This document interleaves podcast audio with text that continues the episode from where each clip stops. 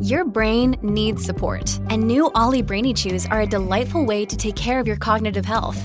Made with scientifically backed ingredients like Thai ginger, L-theanine, and caffeine, Brainy Chews support healthy brain function and help you find your focus, stay chill, or get energized. Be kind to your mind and get these nootropic chews at olly.com. That's O-L-L-Y.com. These statements have not been evaluated by the Food and Drug Administration. This product is not intended to diagnose, treat, cure, or prevent any disease. This is the Book Riot Podcast. It's a weekly news and talk show about what's new, cool, and worth talking about in the world of books and reading. Today is Thursday, October 13th, 2022. I'm Jeff O'Neal, here with Rebecca Schinsky, coming to you from BookRiot.com. After months of asking for a, a the Colleen Hoover profile of our dreams, we've got another contender has entered the ring. We had the Laura Miller Mm-hmm. Salon more of a really more of a, a, a critical assessment than a than a profile. Um, we're not going to get into it quite yet, but Rebecca, did we get the profile we're looking for in your estimation? like 75%. of I, the profile I right? Come on. it's Alexandra Alter in the New York Times who does a wonderful job covering. It's good. I guess. Well, we'll we'll talk about it, but that's on the docket today. Um, had some good. We have some listener feedback. I guess points of order. So next week, Rebecca and I are going to be at a company retreat. Company. We're going to be traveling. Not going to be recording a new pod next week. Uh, instead, what you're going to hear is probably our is it our best favorite how to even do these things we're going to put into the main feed one of our bonus episodes from the patreon is it our best our favorite why are we choo- what are we choosing and why are we choosing it I think it is, well, it's one of our favorites. It's one of the most Yeah. fun that we had. And I think a good representation of the kind of thing you get from. Mm-hmm. The Patreon. Um, when that episode goes live, there will also be a couple other bonus episodes on Patreon that will be free for a limited time. So you can go to the Patreon page at that time. All the info will be in next week's show notes um, and listen to those three episodes that are also just a potpourri sampler of the kinds of stuff that we do over there if you've been thinking about joining and still thinking about it. Um, Right. We've done it now for six months. Our original plan was try it for six months, see how it went. Did we want to commit to it? Was it successful enough to make it worth doing in the long run? And the answer to all of those things is yes. I think we're really having fun with it. It's giving us a space to do creative, you know, other kinds of things than just the news of the week. Um, and it's been popular enough with readers or listeners for it to continue. So we're going to keep on keeping on, and we'd love for you to join us. So this is kind of our mark next week Yeah. of like this is it's official now. You can maybe think of it as like a membership drive, but yeah, that that episode that's a good representation of what we do will be in this feed, and then three other episodes will be available at our Patreon for you to check out for free. Also, we've done enough patreon episodes now that we can do patreon episodes about patreon episodes we could do we could rank our top five favorite patreon episodes that we we've done we could, yeah. Well, one of the first things that we did was talking about things we might do as Patreon episodes, sort of out, you know, brainstorming out loud together, and that was fun. And we have made a lot of those episodes now, and then made episodes that listeners gave us ideas for based on Hmm. that conversation. So we can do all kinds of things with it. Yeah, I haven't gone back to look at that list. I know there was a lot of comments on the actual post when we did that that episode Mm-hmm. about people wanted or wanted. Um, not as many people listened to the Lonesome Dove six part deep dive as I would have thought, but you know, you give it a try. Sometimes you know people say they want what they don't want. Right. We we do know that too. Sometimes people clamor for years Yeah. for a thing, and you make the thing, and then nobody comes to No your one- party. no one comes to your party, and the story of the sad. lonesome dove. I know it's ironic, isn't it? Um, all right, let's do our first sponsor break, and we'll get into the feedback and everything else. When you need mealtime inspiration, it's worth shopping Kroger, where you'll find over 30,000 mouthwatering choices that excite your inner foodie. And no matter what tasty choice you make, you'll enjoy our everyday low prices, plus extra ways to save, like digital coupons worth over $600 each week. You can also save up to $1 off per gallon at the pump with fuel points. More savings and more inspiring flavors make shopping Kroger worth it every time. Kroger, fresh for everyone. Fuel restrictions apply. Had had good feedback, um, listener feedback from someone else named Rebecca, former Book contributor. Oh. Rebecca, thank you for writing in about Annie Ernaux. Basically saying they're great. Don't start with the years, which is what I had said because Oh, I had also said that I hadn't read any. So please understand that I don't know anything here. Um, but but Rebecca said the one about um, Annie Ernaux getting an abortion about the pill, and I don't remember what the French name for it is. I'm sure there's kinds there's places all over the place where you can find about Annie Ernaux, but she said that's the one that is bracing and illuminating and really speaks to um, the heart of her project. So thank you for an expert, or, or at very least a prosumer of the Annie Ernaux corpus um, about that, Rebecca. Thank you for writing in. Um, we got a lot of feed. Oh, thank you also for people saying the emailing in the Colleen Hoover um, profile. I think everyone saw it. They thought, they thought of us, which was funny. It is funny. There's like one thing per year that we are like yearning for or talking yeah. about, and then when it when when the thing happens, everybody emails us to tell us about it, which yeah. is that is always a really fun moment. Also had some people doing Babel spot checks of inventory when they're out and about because oh, we talked about how okay. um, Kathy wrote in, thank you, Kathy, that it was available. It seems available on Amazon when when um, they wrote that in. I went and looked. It was available, but it was a 14 day wait, which Ooh. is unusual. Um, you know, I don't like to brag, but I'm a Prime member of Amazon. And even with my Prime membership, it was still a club. Yeah, I, I, think you you need an invite or something. Um, but uh, so it's available, but it seems like it might be a little bit back ordered or something like that. Um, so I'm not sure. Availability seems to be spotty. Still didn't see it at Powell's the other day, so I continued to be fascinated by this yeah, story. Interesting. Um, let's see. I had one other piece here. I guess that was it. I guess that was all for the. Thank you all. Oh, a lot of people writing in about the Barnes and Noble um, format. People have been. It sounds like most people like it. I think okay. whatever whatever whatever affinity there is for the legacy Barnes and Noble format, the 90s format is legacy affection rather than utility.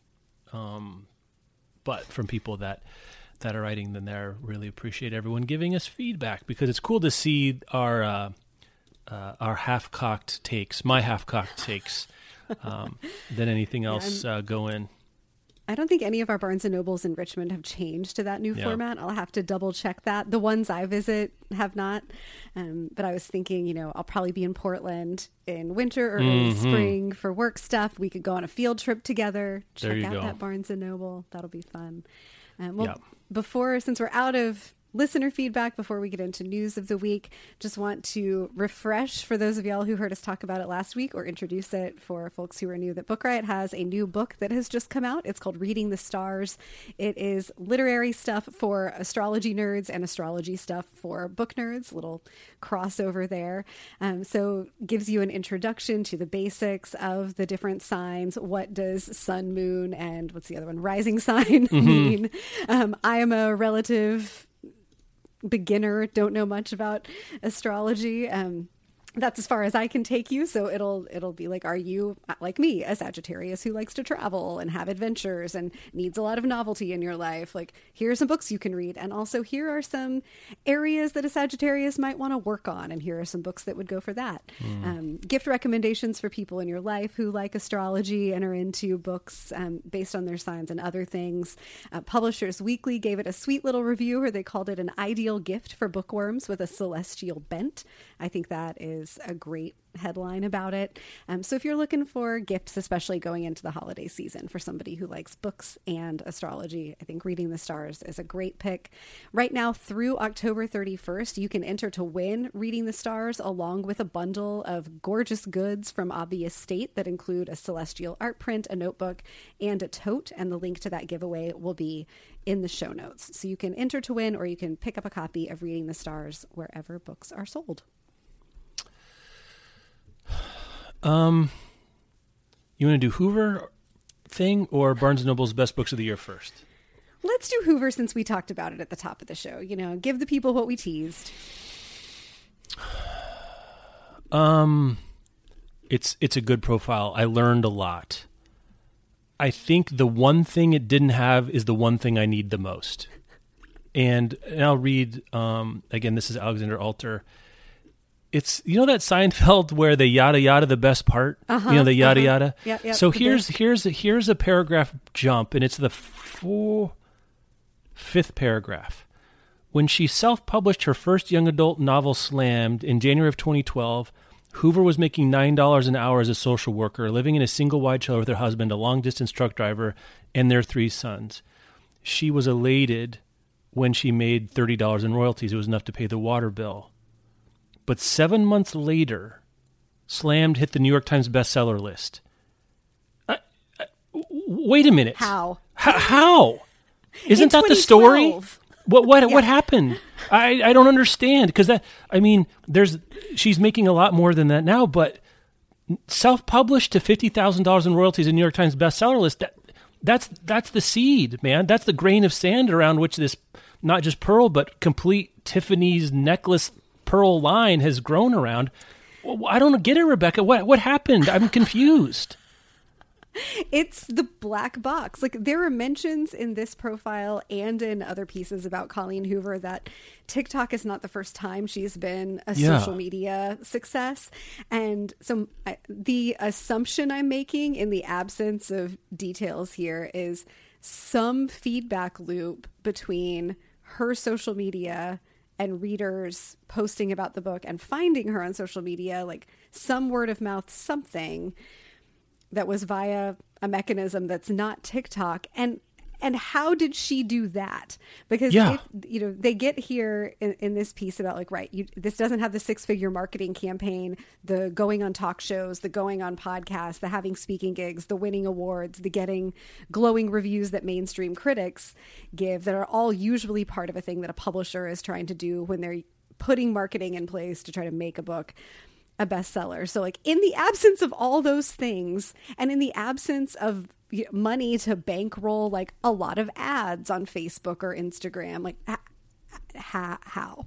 Yeah, and so And- uh, so it comes later and says making the bestseller list. So I'm reading this thing, so I'm going to give you a, Mm-hmm, a, a retroactive live reading. I'm like, okay, here we go. They're doing that New Yorker thing where they give you a little taste and then they go back, they flash back, and now let's see how um, Anakin Skywalker became Darth Vader, how, you know, or something good. Mm-hmm. Um, but here it's like she shared chapters with family members and friends. Her boss at the Nutrition Center, Stephanie Cohen, loved it so much that she took some casework for Hoover, allowing her to write during the day. In January of 2012, Hoover uploaded the book Slam to Amazon's self publishing platform. She called me one day and said, Mom, six people I don't know bought the book. The next day it was 60 people. When this trickle of sales turned into a, again, I, is it just, You know- I don't get it, man. I, I'm really confused. is this just I this happen? I, I just don't, I'm, I'm so fascinated to see. I think it's also possible it could be a byproduct of Amazon self publishing platform.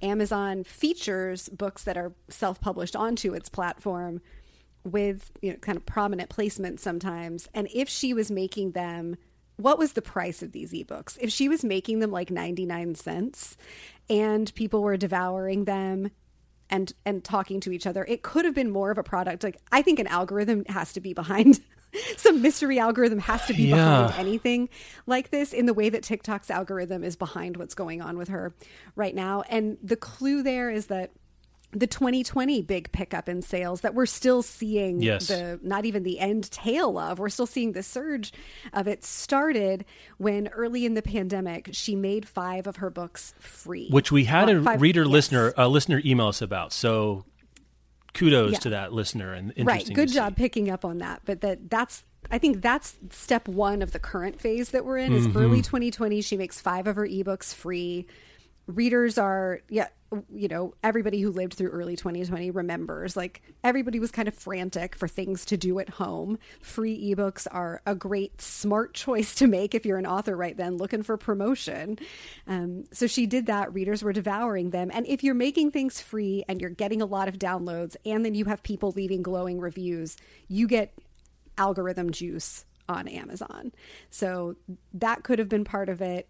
Then, of course, 2020 goes over to TikTok. But if we're projecting back to 2012, I'm guessing this is mostly Amazon magic that you go from like 2 to 60 to 120 to 500 and on as the algorithm. and whatever it is, and, and I'm going to as be as neutral as I can about this. To be honest with you, whatever it is about Colleen Hoover's books that made it from that level to this unprecedented takeover, as Alter says in this piece of the New York Times mm-hmm. bestseller list. That same inelectable something that got from her from where she was in 2020 to now is maybe the same thing that got her from six copies to fifty thousand dollars in revenue. Sure. And it's word of mouth. It's you've captured lightning in a bottle. You're expressing something that people didn't know they wanted or didn't ever get that they wanted. And you're Fifty Shades. I mean, interestingly, she spent a morning with E.L. James talking mm-hmm. about things kind of only they together That's could really talk about. And it's it's that magic, that special Yeah, something that there is no there is no thing, Jeff. There is no Right. There is, I think, There is no thing. is, there's something magic and unexplainable about it. And I think there's also some algorithm stuff going on here. And maybe algorithms are the unexplainable magic that, that boosts a lot of it. Because if she's just really, really great at social media, then she could have, you know, stopped writing books and just sold her social media magic marketing skills for nine jillion dollars to a bunch of other Well, authors. and I've looked she at her doesn't so need to do it now because her books, I've looked at her soch, Rebecca. It's Me good. too. I'm not like we have here the Isaac Newton of social media for for Right, books yeah, and reading. We've checked out the Hoover Soch. I think Yeah. it's a I think that's just a piece of it. Yeah. That's where readers like to go to connect with her. Authors have to be on social media, but we know she's not selling books because of her own social media presence. She's selling books because of other people talking about her on social media and the way that that's just been exponentially growing and then amplified in that magical ever expanding echo chamber of TikTok Mm. right now. And I do think the Amazon algorithm can be a version of that.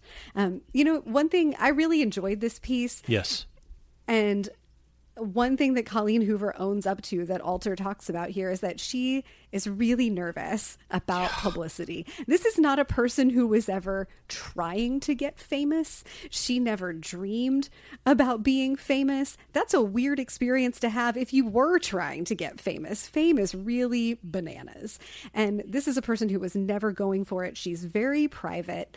I think there's some reticence, understandably, on her part to like, really talk about how this happened. Maybe hesitation to talk about how it happened because she doesn't want it to be replicated or to have her magic juice like stolen or copied. But even more than that, it just seems like you know, a certain amount of publicity is part of the deal for her now.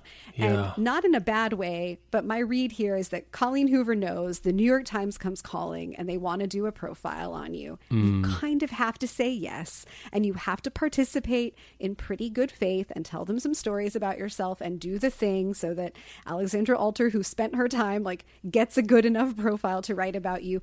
But she's not giving, this is not a, an open book kind of profile. This is not like, you know the most revealing it's it's far from the most revealing of profiles that we get. And so for i think a variety of reasons hoover is just not talking about some of it. And that's maddening because we want to know how it happened.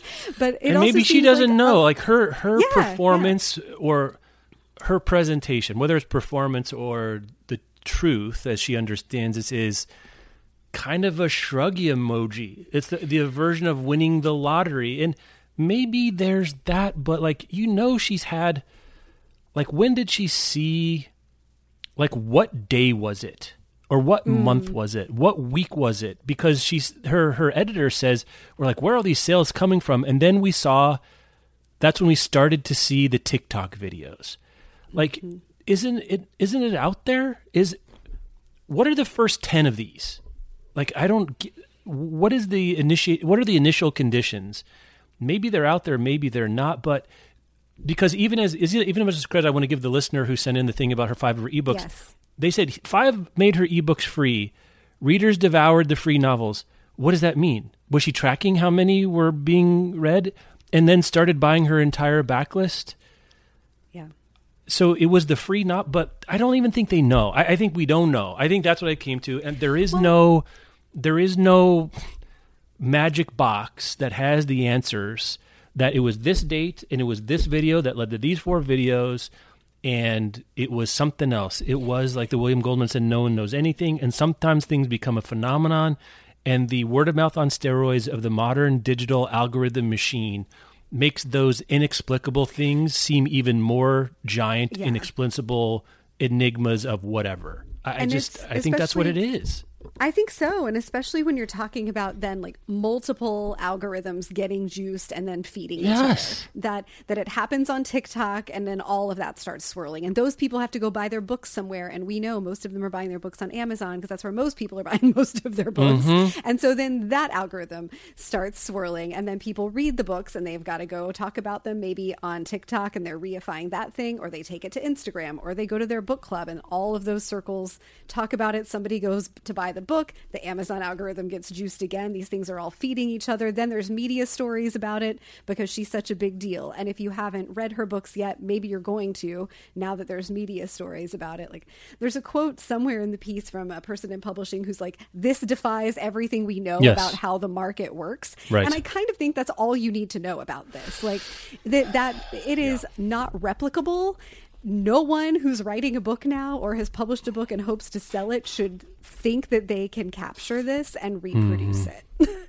this defies how the market works. And every now and then something does that.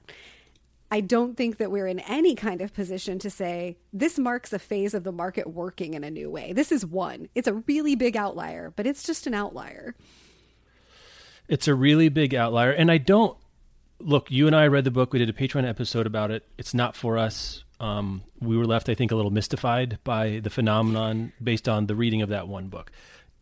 The, the, the phenomenon is real, and the other part of the algorithm is like there's a million books out there, and I'm only slightly joking. Like there's you know like fifty thousand new ISBNs per year for the last twenty years is a million books. I don't think it's random that it's Colleen Hoover. There is something here. I just like I don't think it was random that it was Fifty Shades, that it was the Da Vinci Code, that it's Twilight, that it's Harry Potter. They have something in them that was ready to be. There was some latent interest in whatever they're doing, and now it builds on itself. And that part, and that's the other part to me because I'm in on the Da Vinci Code, as you, as everyone knows. I was in on the Harry Potter phenomenon. I was in mm-hmm. on The Martian. I was in on a lot of these things that became phenomenons. This is just one, and I'll have to say with Fifty Shades and Twilight, I was out on those, but I still felt like I understood those better. I, I guess that's the I other think- piece of this. I felt this is the least Yeah. legible to me of all the outliers we've seen in our adult reading lives.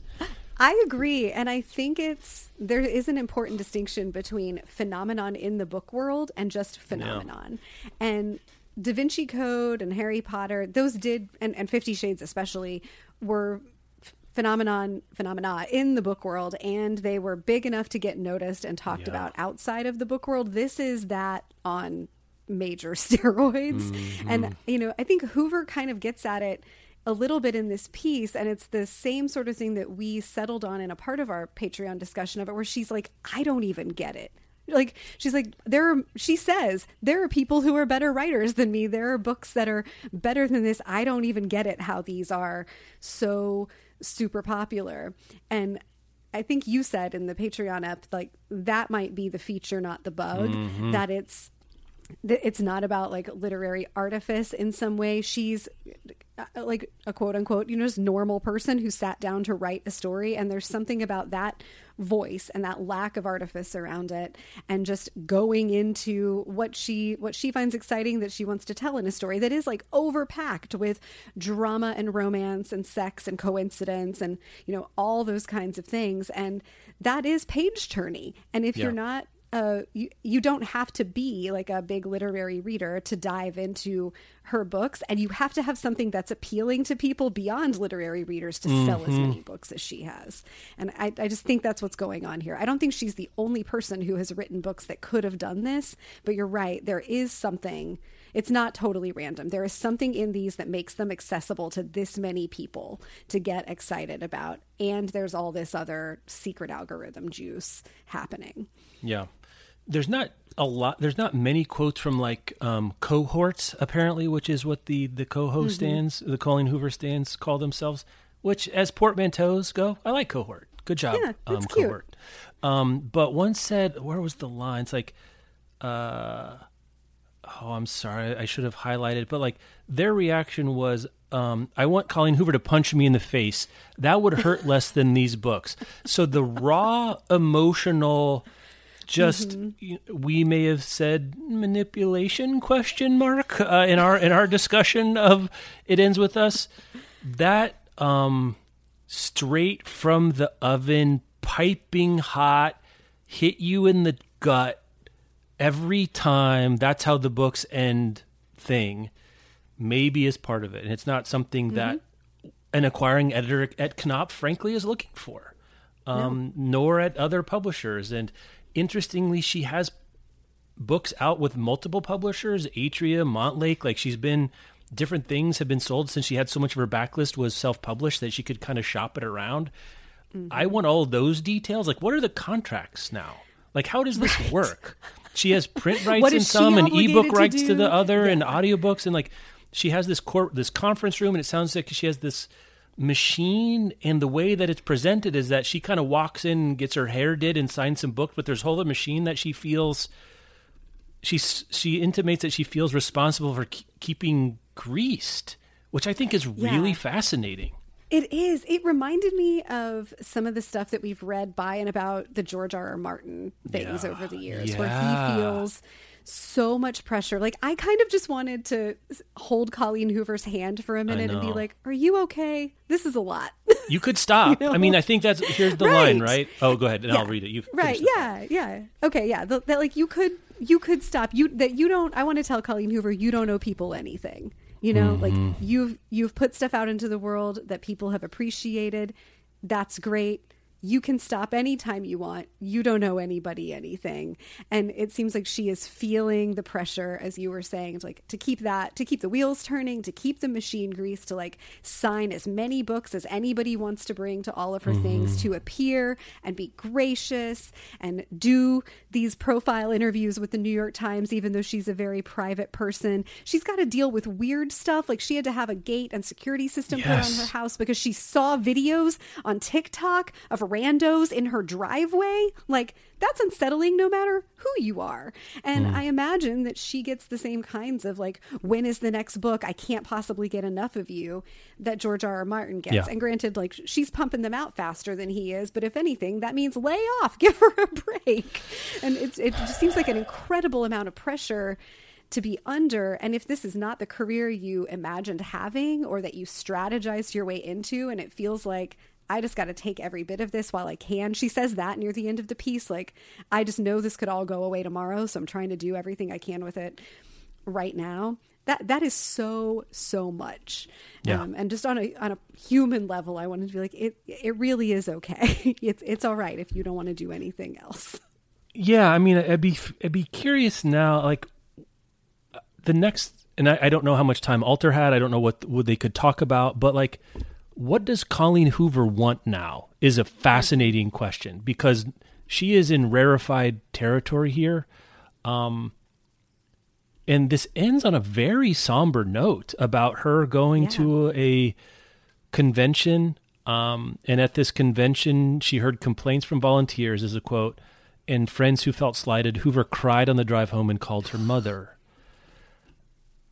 I mean, it's it's so much that's pressure. so much pressure, and I think I do take her feeling of imposter s- syndrome at face value, assuming mm-hmm. this is again caveat caveat that this is a report and I don't know what else to say about it.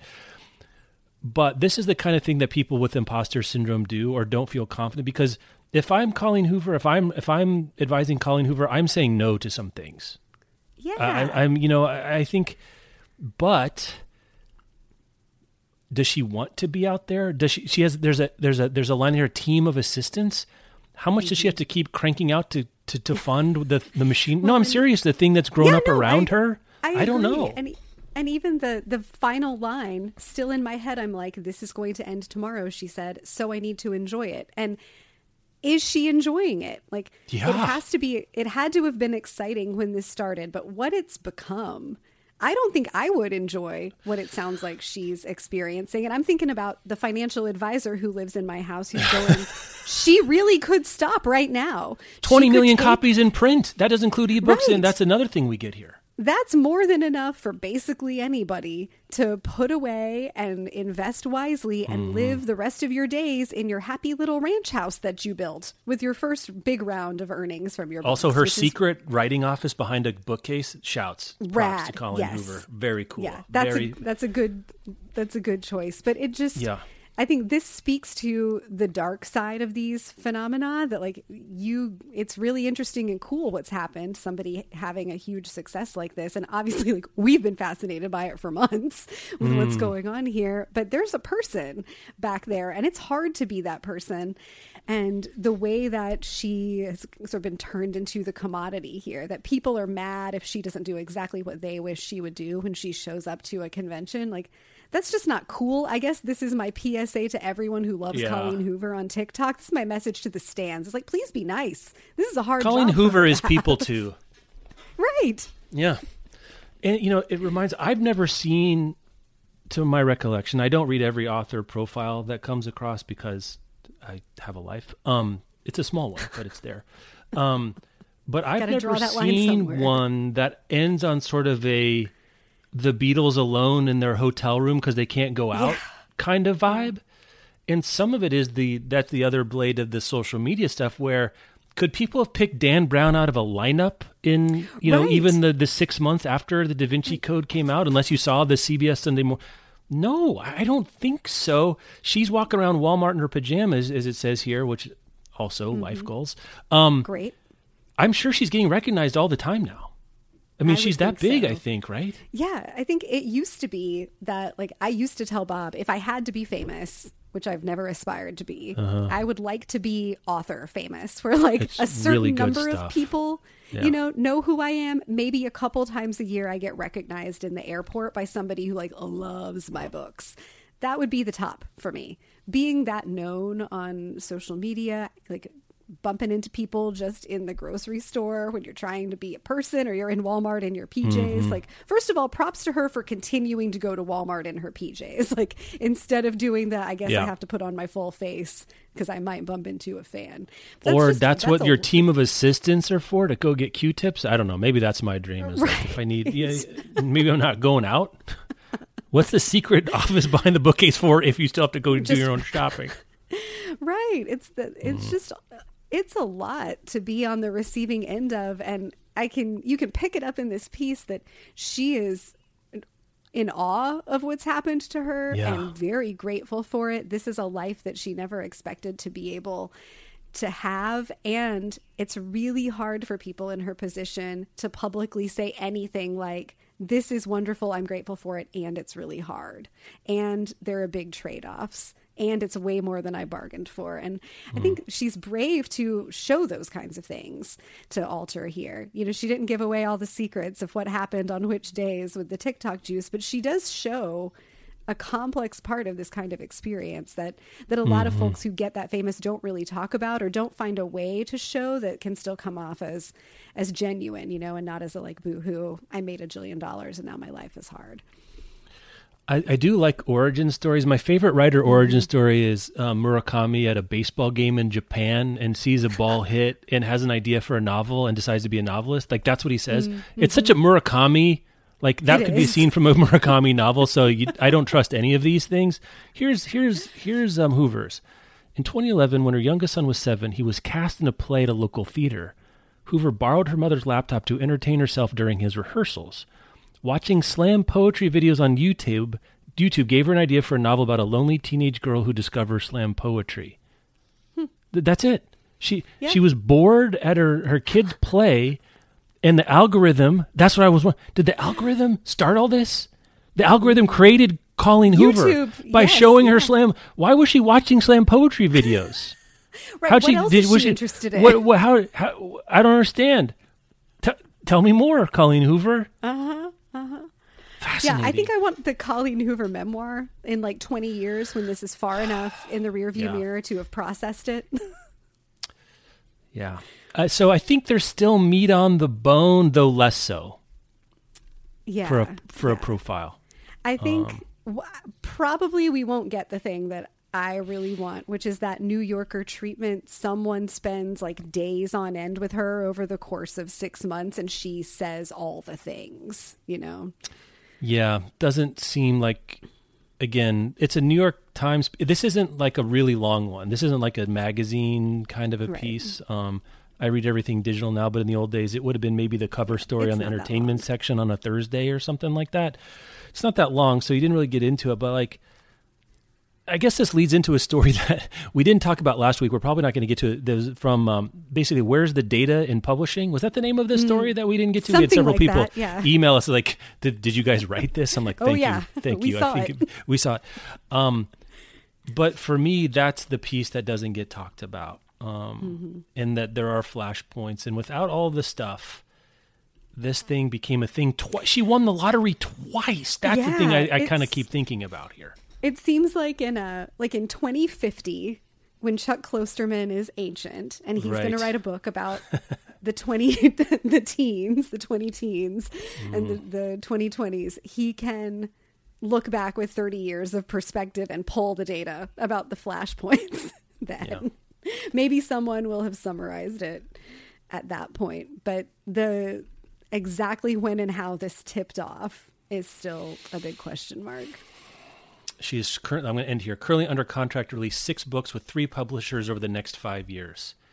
I'm tired just reading that Me sentence. too. Three with Grand Central, which is Hachette, two with Atria, which is Simon, and Mm-hmm. one with Montlake, which is Amazon. So spreading the wealth around. I wonder what the strategy behind that is. Specialties in different genres maybe i would wonder about like maybe it's the marketing around those expertise those areas of expertise that those different imprints have in those genres because she does make But does she need point here that marketing? she wants to I thought the whole point was she well, doesn't but- need marketing. well but that's the thing though you start getting those big book deals and you start getting marketing whether you need it or not whether you need it or not. Because now we're in the we didn't talk about this, but she's not self-publishing. That's not what she's doing for print. Mm-hmm. yeah Um, we've always wondered if some big author, the Stephen King, John Grisham, Patterson, you know, bankable, take my audience with me. I'm a bigger im- a bigger name than my book, right? Where my, my Yeah. name is bigger in Golden Boss in the grocery store than the title of the book. Say I'm going to take my cachet, clout, whatever you want to call it, and, and make all the money myself. If anyone was ever going to do that, you would think it would be this, but I guess the structure of print is just such, and getting it into Barnes and Noble and having your own Colleen Hoover thing, and getting into Walmart and Costco. Just Yeah, you don't want to do it. You might as well hire them so in the form of profit share to do that.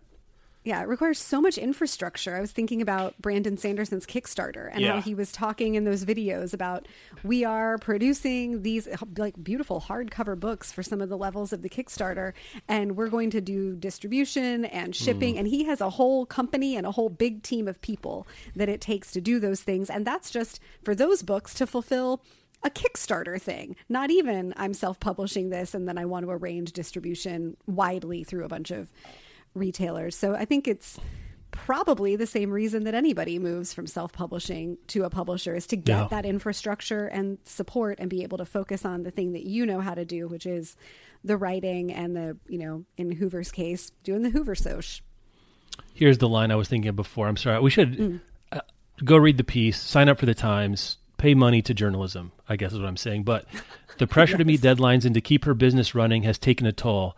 And Hoover canceled her book tour for It Starts With Us because of stress related health issues. So, this is the book that's coming out this month. It's the sequel to her best selling It Ends With Us, her best well known.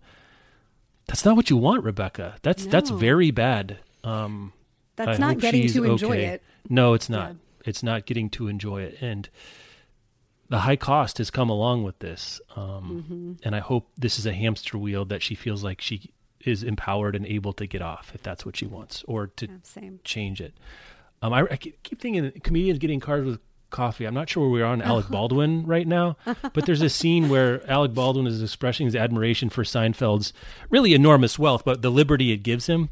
And he Yeah, says at one he, this he does this little bit where he says, "If I were you, I would just pick up the phone and say no to everything anyone asked me. Just no, no, no, No, I no, think no. about that from time to time. Freedom I is the ability too. to say no. And it seems like Colleen Hoover. I mean, she did cancel the book tour, so she just did NATO. so Yeah, I guess that's maybe a good sign. I know. I Um, feel like should we send her a copy of 4000 weeks and a bumper sticker that says if it's not a hell yes, it's a no. I mean, at this point, I don't think I have anything to that Colleen Hoover needs to know from me. Uh, she's she's a, she's at a mountaintop through on top, you know, at the summit of which few, if any, have ever Yeah. I Um, hope she's all right. ascended. All right, let's do another sponsor break. Um, I'm not sure if I want to go full vindication or whatever from my year of front list, but my showing is a little better on the Barnes and Noble Best Books of the Year.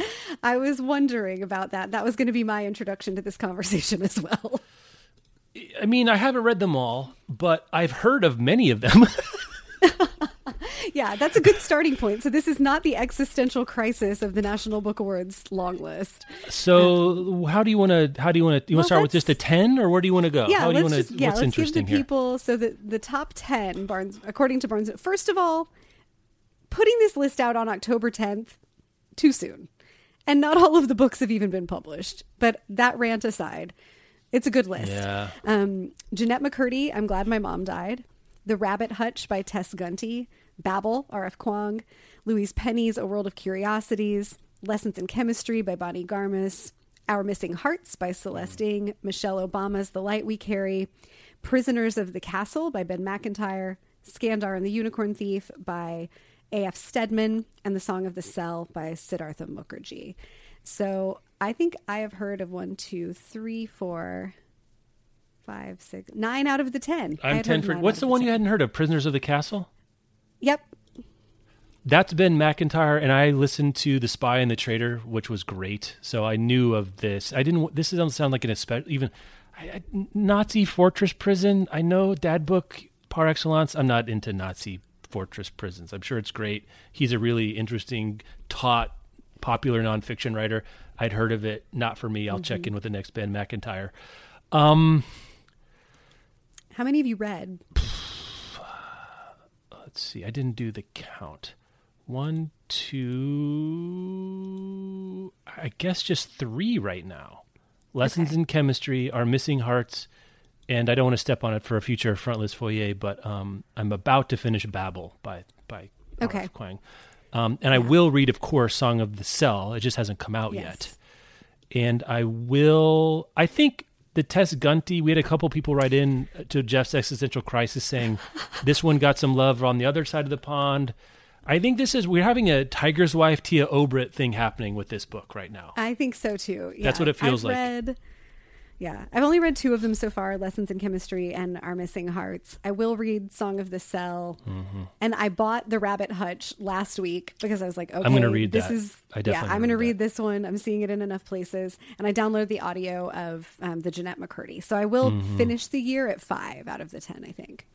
On the best fiction front, again, we have some overlap. Um, Rabbit Hutch, Lessons in Chemistry, Our Missing Hearts, all, I guess they're calling fiction and not mystery. They mean literary fiction, I guess, is what they're Yeah. saying. On that list, I'm also I will read The Marriage Portrait. You and I did read Tomorrow and Tomorrow and Tomorrow. I real will read The Passenger. I think I will read all of these. Actually, now is not the time to panic by Kevin Wilson. I've I been very much looking Wilson. forward to that. Ian McEwan with lessons I heard was a refer- return to form. I know you're out on McEwan. That is fine um, for everyone if you don't want to do that. Um, so that that's the one I'm like, okay, sure. Yeah. I hear what Yeah. I'm, you know, I kind of see. I pick some, I won some. Is this what I want? Is this what I wanted the National Book Award long list to be? I don't know the answer to that. I guess if this was the National Book Award long list, I'm not melting down, I guess. So I'm not sure what I'm worried about here. Yeah, I think I wanted the National Book Award long list to be some of these and Mm-hmm.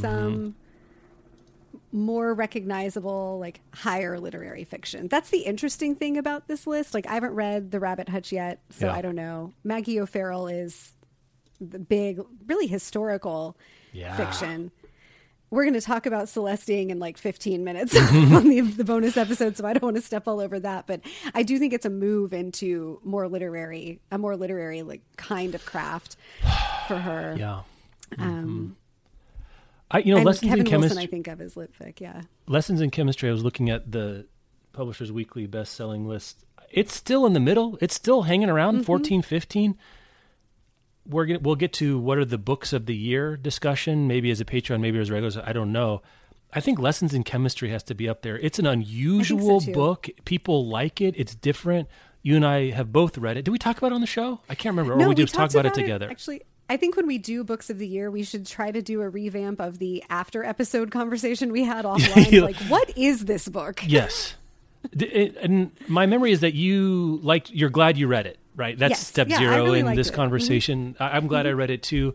We do have a eyebrow raised, not unlike the the cover design, our, our reaction wasn't unlike the woman's face. It's like this is interesting, but I am maybe mm-hmm. worried, nervous, unsure about what's going on here. So I guess no real surprises, which makes me feel good, but then also I'm disappointed. So I can't ple- be pleased, and life is hard, and culture is tough. Yeah, and here I am. It's it's interesting. Like Sea of Tranquility didn't make it. Um, some of the stuff from earlier, my trilogy, man, early in the year, to Paradise, Sea of Tranquility, and Candy House, which I would have bought stock on oh, on right, January first. Yeah. Zip zero, not appearing on a lot of these lists. Right, and I'm surprised in retrospect too about Candy House not making National Book Award list, and maybe mm-hmm. the Emily St. John Mandel not making that list. Um, very, I mean, it is what it is. We've talked. It is what it is. Um, I think I want a blend of this in the National Book Award long. I think so too. I don't want every single one of these. I know what every single one of these books are in the top ten fiction, which I guess makes me feel good about the marketing and publicity machines of major publishers because this ain't this mm-hmm. ain't exactly Europa editions and two dollar radio titles here.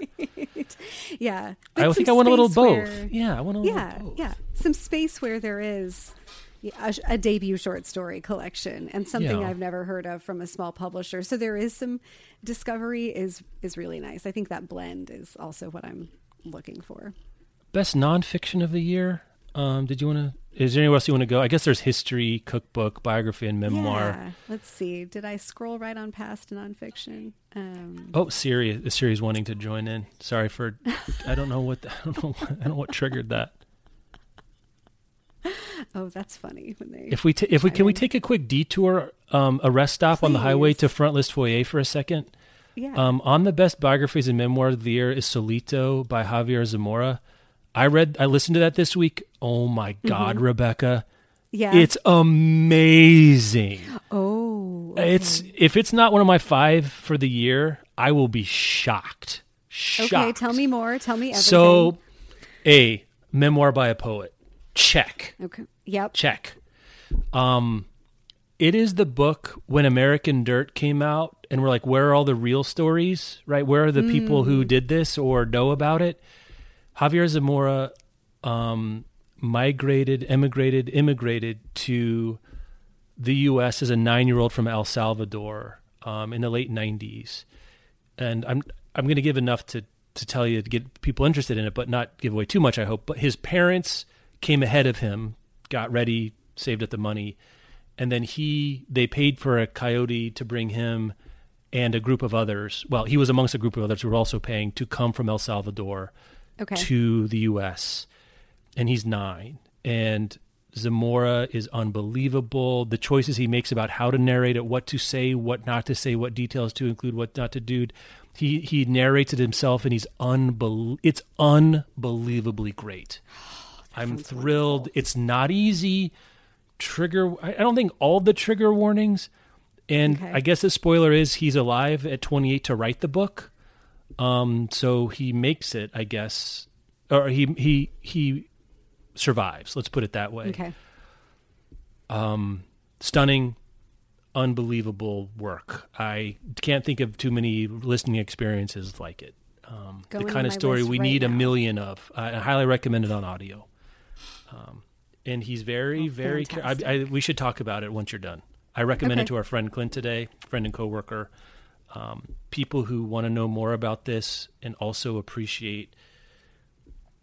I don't know. It's a literary work, an experiential work, an historical document. It's all. It's all the things. Um, completely blown away by Solito by mm. Javier Zamora. So there you go.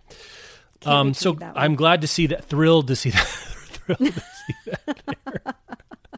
yeah, on, on best memoirs. Um, I haven't done much memoir reading this year. I've heard good things about the Alan Rickman memoir. I've heard good things about Viola Davis's book Finding Me. Um, celebrity I've heavy. Also heard, Are these always yeah, so celebrity heavy for memoir? I, honestly, I don't remember. That's yeah. a good question. Um, are you going to read the John le Carre letters, A Private Spy? I t- in my, I would like to. Do you ever curl up with a volume of letters? It doesn't. that's not really my. I don't know why. I don't like to do that. No, I don't. But I, we're sometimes we do different things. So I thought maybe you would. Yeah. No, I just I don't know what the market for these kind. It theoretically is the kind of thing I would like. Um, and maybe I don't seek them out, but maybe if I bought one, would I pick it up and I don't know, run through it? I guess it depends how good they are. You know, letters to a young That's poet. true. How Top- spicy are they? Top one percent of. I mean, we're talking canonical stuff, so clearly not averse to it. But I guess it's the quality of the letters. Who is le Carre writing about? What I guess is interesting, and Yeah. is I, I don't know. Not something I necessarily guess. If it's Morrison's letters, I think we we snap this up Yes, like hotcakes.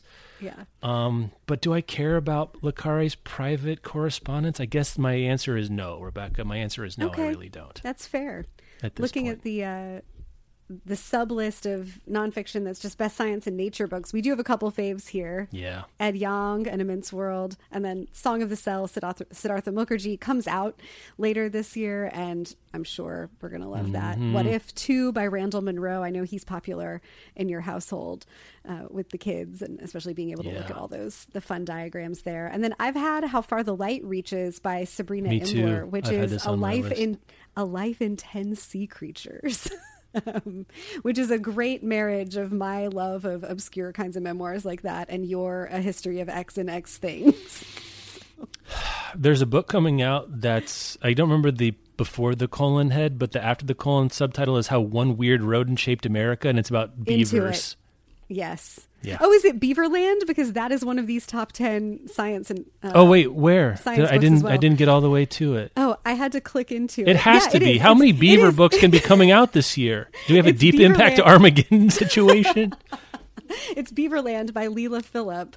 How one, yeah, how That's one it. weird rodent made America. I saw some good notices for it. I mean, Well, it's in Barnes and Noble's top ten.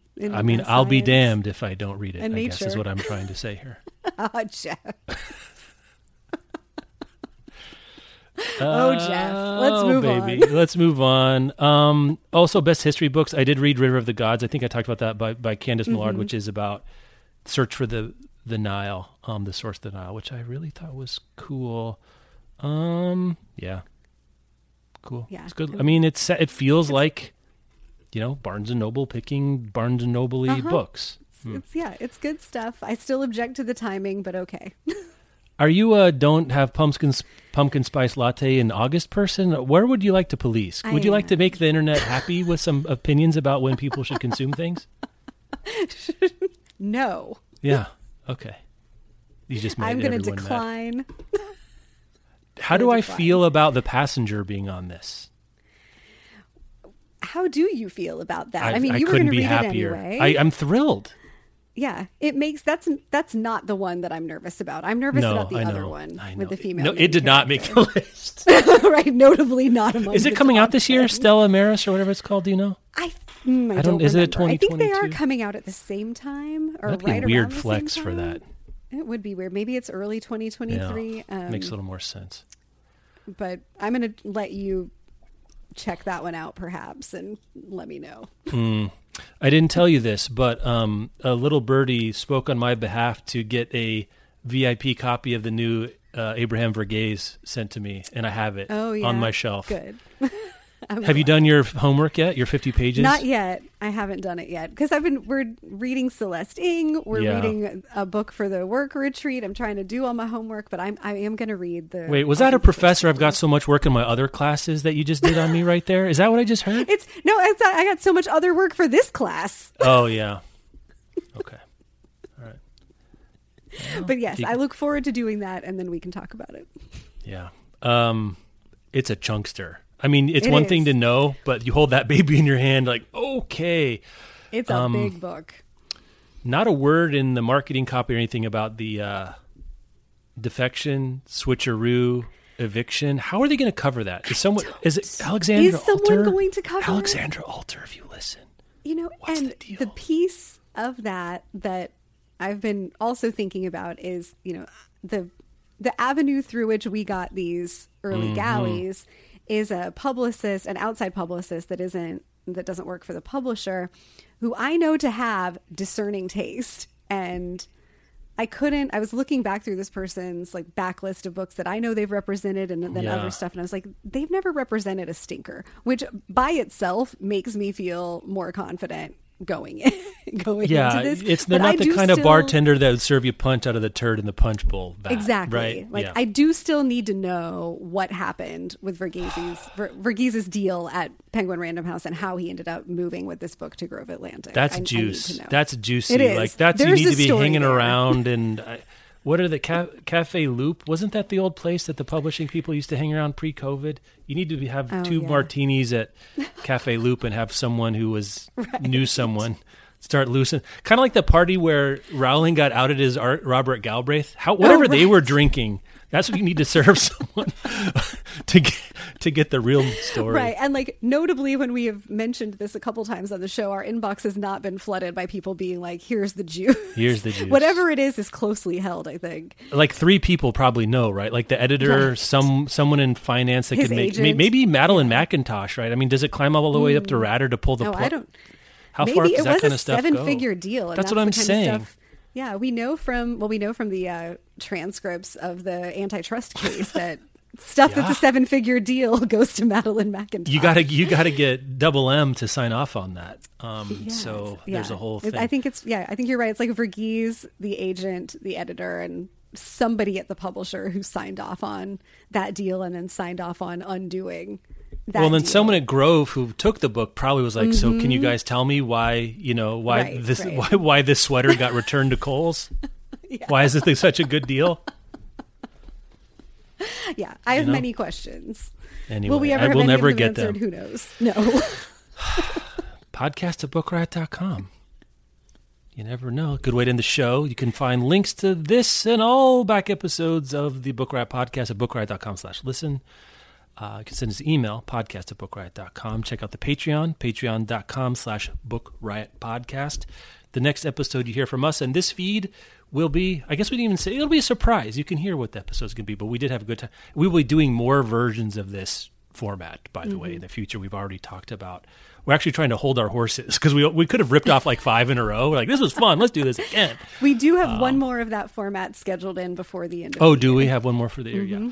Yeah. Um, so you check it out there, and then once that is live, you can then go to that same link, patreon.com slash book riot podcast, to see the listen to um, a few of the other episodes we've made available. We've been doing about one a week. I think we probably averaged three bonus episodes a month over the course of the experiment uh, of this trial yeah, period. Is that right? We've, I think that's right. We started in April. We've each taken some vacation Mm-hmm. time, you know, and that's a thing that we value. So we're Right. going to continue to do it. Um, and when we have extra stuff in the can, there might be shows even when we're on vacation. Um, but like with this next week, we're going to be on retreat with our coworkers. Right. We will not be recording an episode, but we have stuff that we can still use. Yeah, I think three, maybe 3.5 episodes is an average. Yeah, I don't know. We'll see. I mean, I'm not sure what's sustainable. We have enough um, shared interest to do. Maybe after we've done it for a year, we go to two. Maybe we say, yeah, we could Yeah, do 4 we'll I don't know. But so far, it's felt pretty sustainable. We get to talk Mm-hmm. Yeah, about books for ideas. another 30 or 45 minutes. Um, I mean, I've done the reading. Rebecca's begging out of a lot of it, it sounds like. I right did now. my homework for today, man. Okay. All right. Thank you, everyone, for listening. Rebecca, thank you as always.